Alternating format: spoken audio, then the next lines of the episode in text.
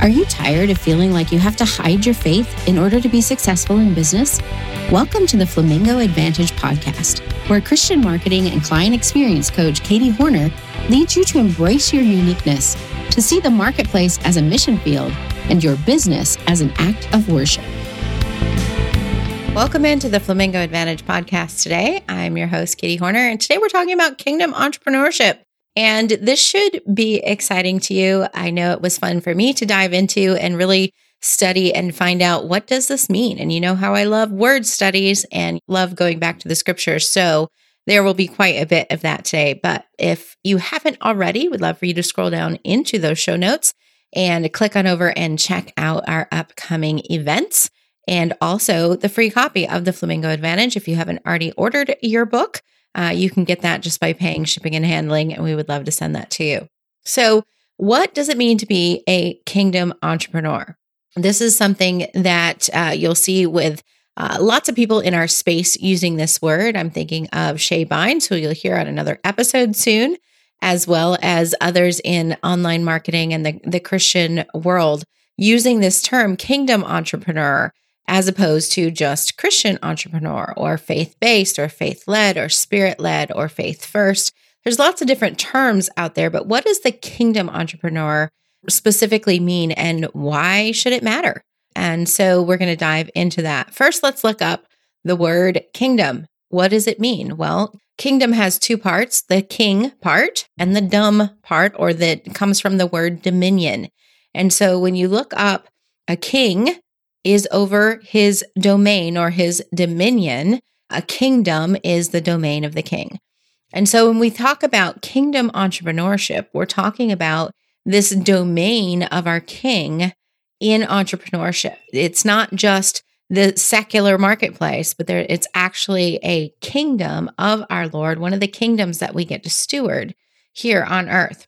Jesus Christ is the king, uh, we talk about God being the King of Kings and the Lord of Lords. And what does it mean to be King of Kings? It means he's, you know, obviously king above all of the earthly kings. But in Revelation chapter one, we also see that we have been referred to as kings as well. So let's read that. Uh, I want to always bring you back to scripture here. So we'll put these passages in the show notes today if you want to go back and check them out on your own. But Heading over to Revelation chapter 1 and verse 6, it says, Jesus Christ, the faithful witness, the firstborn of the dead, and the ruler of kings on earth. And to him who loves us and has freed us from our sins by his blood and made us a kingdom and made us priests to his God and Father. To him be glory and dominion forever and ever. Amen. And so he's talking about us having been made into this kingdom. We have been made into the dominion of our king, who is a king above all kings. We also see that we have been given a kingship. We've been called kings and priests as children of God. As children of the king, then we are heirs of the king. We are also in line for the kingdom, right? And everything that comes with that adoption. The other thing that we see about this is that the king of kings and his domain what do you have in a kingdom? You have people and you have land and you have treasure and you have property, right? And the king owns it all. The king owns everything in his domain. It's not a democracy, it's not a republic like we have in the United States. It's a kingdom, and the king is the owner. All of the people are considered his servants. All of the land, all of the property are considered his. And so as a king, he is the owner of it all. All right, then what does that translate to for our business? He's the owner of the business. We get to steward the business on his behalf, just as if we would steward lands that belong to the king. And so that puts things in perspective as well. We are both heirs of the king and stewards of what he has put in our hands. In Galatians chapter 4, we're talking about the heirs, and it says that the heir even though he is a child, as a child, is no different from a slave, though he is the owner of everything. He's under the guardians and the managers until that date set by the father. And in the same way, we also, when we were children, were enslaved to the elementary principles of the world. But when the fullness of time came and God sent his son, born of a woman, born under law, to redeem those that were under the law, so that we might receive the adoption of sons. And because you are sons, God has sent the spirit of his son into your hearts, crying, Abba, Father. So you are no longer a slave, but a son. And if a son, then an heir through God. And so that Galatians chapter 4 verse is telling us that we are both servants of the king as well as sons and heirs of the king and the kingdom. And so we both represent our father as the king. We are representatives of him, ambassadors of him, even as we steward what he has put in our hands to steward, knowing that it is both his and it is ours. It is both and. We are not just sons or just stewards. We are both and we get to carry that out as our responsibility in business for our king. All right. So, what else is in a domain? We talked about the people and the people being the stewards, and the, in this case, stewards and heirs of the king. But you also see in Genesis chapter one, God gave Adam and Eve, the very first humans, dominion over everything that he had created. He gave them dominion. There's that kingdom word again. The king gave dominion to the people that he placed in his dominion. He allowed them to have dominion over the things that he had created. Then in Genesis 2 and verse 11, God talks specifically about the rivers that he had created and talked about them going into the land of gold. This is the first reference that we see in scripture of anything that would have been considered money. And God said that the gold was good, right? And so everything that God created originally was good. It was when sin entered that there was a problem, right? But we hear him speak specifically of gold and mentioning that it was good. And that is also something that we are to be dominion, have dominion over because of our position as heir and steward of the king. So the state of the people in the kingdom reflects whether or not you have a good ruler. When you think about people say, oh, well, he was a great president or he was a bad president in our country, at least, right? Um, they're talking about what he did. Was there economic reform? Did the economy boom? Was there yeah, legal reform? Did, you know, did things get better? Did things get worse? It was a reflection on the person who was in charge. And this, in much the same way, a king who does not care for the people in his kingdom is considered a bad king. If you go into the kingdom and everyone is poor and barely making it and fighting over the scraps in the street with the animals, like really clawing at everything, trying to, to eke it out on their own, and the king is up there lavish in his palace and living high off the hog, like they would say in North Carolina, where I grew up, then, you know, they would say he's not a good king. He doesn't care for his people. His country is not doing well, right? His people are not doing well. And so the state of the people reflects the character of the ruler. Let's translate that into business then. Your state in business reflects the character of your God. You and I have been given this adoption. We have been given this calling we have been given this position as heir, as ambassador, as representative of our king. And if we're putting out there a representation of poor, of woe is me, of I can't handle this, of just eking it out, of when is God going to help me, that is a bad reflection on your king. That is not the reflection that is true to the character of God. You and I have a responsibility, a right, a privilege to show the world what Christ is like. We were made in the image of God. We're to be the bearers of his image to the world. This is why we died to sins, and yet now we live, but not us, but we live the life we live, we now live by Christ who lives in us. This is how we show the world Christ, not by complaining, not by lacking and, and living in scarcity, but by praise and by thanksgiving and by kindness and by love even in our day to day business. And so, our attitude and our actions and our response and our perspective on things, the decisions we make, the way we keep our word, all of that is a reflection of the king of our country. And he values his people. If you look at Matthew chapter six, that whole entire chapter is all about finances and about trusting God with your finances trusting God with the things that you need. We sometimes just go straight to Matthew 6:33, seek ye first the kingdom of God and all this will be added unto you. But the whole entire chapter is talking about trusting God to provide for you as a good God, as a good father. And it says, You're much more valuable than the little sparrows. I know what they have need of. I take care of them. Can you not trust me to take care of you too? Because you are worth so much more. And so we see that God values people. This is another thing that sets kingdom entrepreneurship apart from the secular entrepreneurship. In a kingdom world, we value the people, not the treasures. The people come first. The people are more important. That takes precedence over all the other things. The people are more important than the time. The people are more important than the treasure. God has a heart for his people. We kingdom people value people and we use time and money as tools.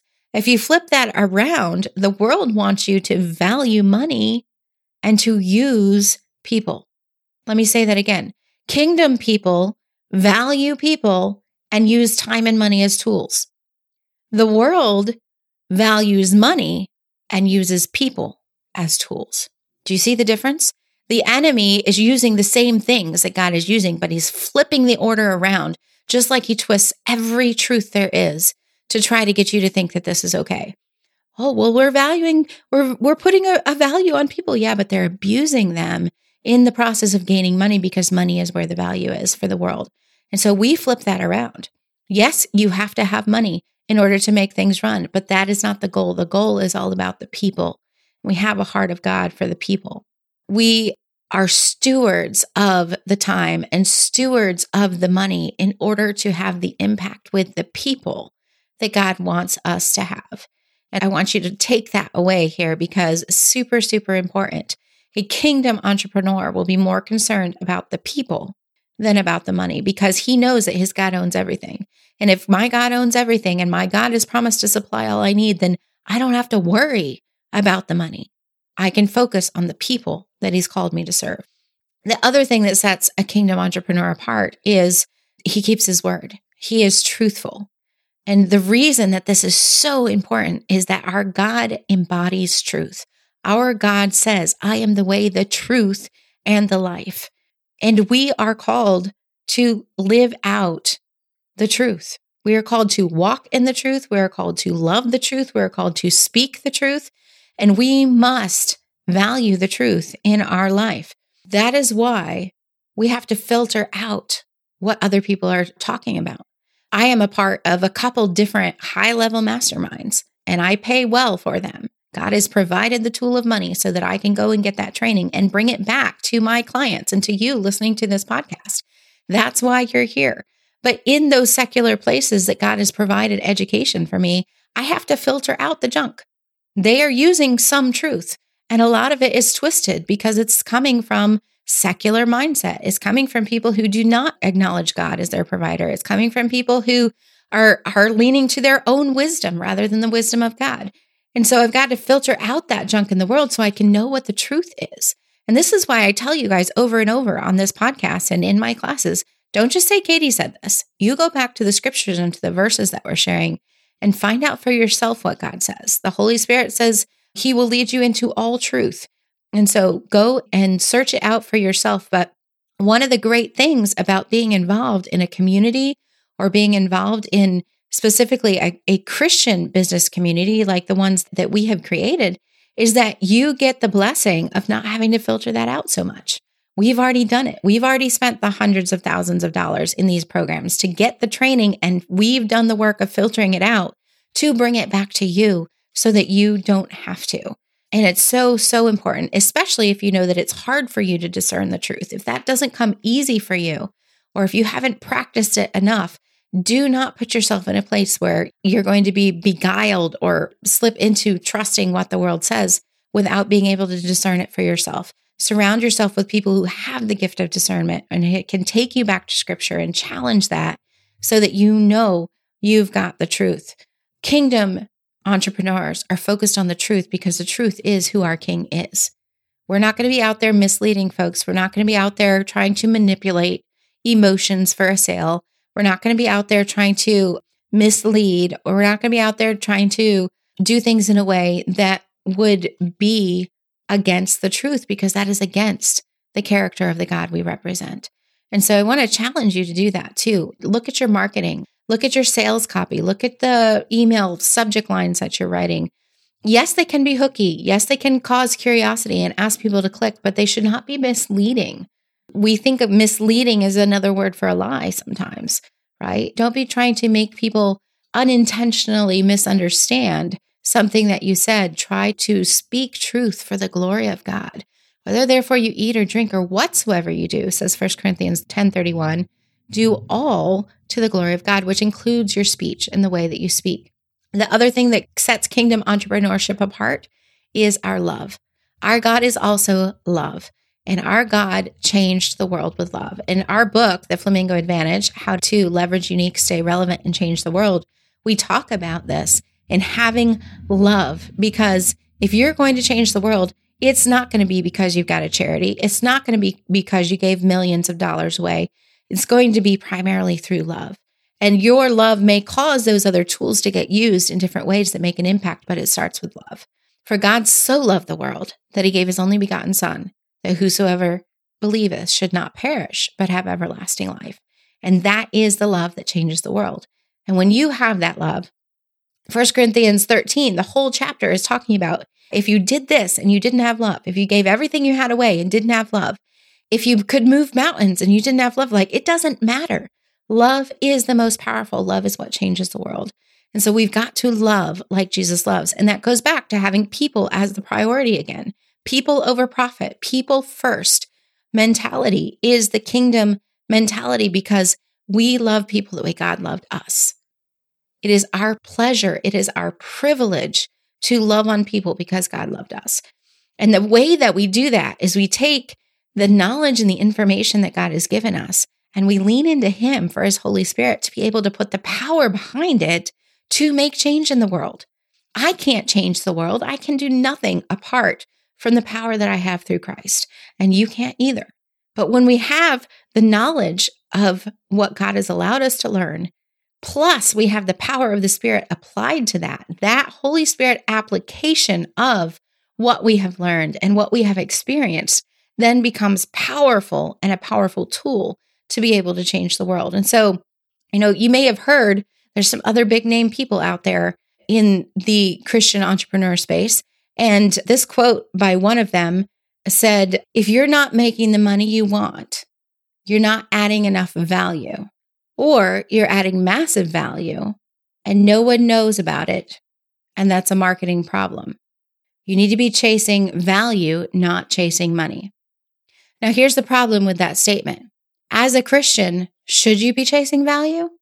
Like we both agree probably that we shouldn't be chasing money, right? The love of money is the root of all evil. So we've established that money is a tool and I probably shouldn't be chasing money.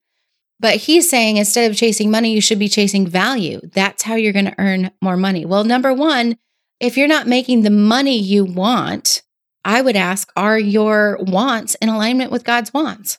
And then number two, you shouldn't be chasing value. You should be chasing after your God. You should be chasing after the, the knowledge of God, the relationship with your God that allows you to walk in the power of His Spirit on a day to day basis, that gives you the wisdom and the discernment on a day to day basis to make those decisions in your business that are going to show His love to the people He wants you to show His love to and be able to impact them in the way He wants you to impact them. And if you do that, you will make the money that you need because your God provides all you need, Matthew 6 33, when you seek Him first. It's not about seeking value or doing more to put more value out there or making your value more visible. It's not that at all. It is seeking your God. It is knowing your God. It is having that relationship with Him, walking with Him so that you can hear His Spirit when He urges you, so that he, you can discern the voice of the Spirit versus the voice of the enemy when they're trying to twist truth and mix it in there to just to mislead you. If you want to be a kingdom entrepreneur, you have got to be in relationship with your king and seeking the kingdom first. I believe that God has given you, as his child, as his ambassador, an amazing privilege and responsibility to take his message to the world through your business. Whatever niche your business is in, whatever uh, skill you have or skill that you teach, you have an incredible opportunity to show Jesus to the people that you reach today. But it's up to you. You get to choose if you're going to take action with it. Don't miss the next episode We'll be back next week. If you found this episode helpful, please share it with a friend and consider joining our free listener community at theflamingoadvantage.com. Remember, my friends, your message matters and your voice is needed. Don't be afraid to let your flamingo show.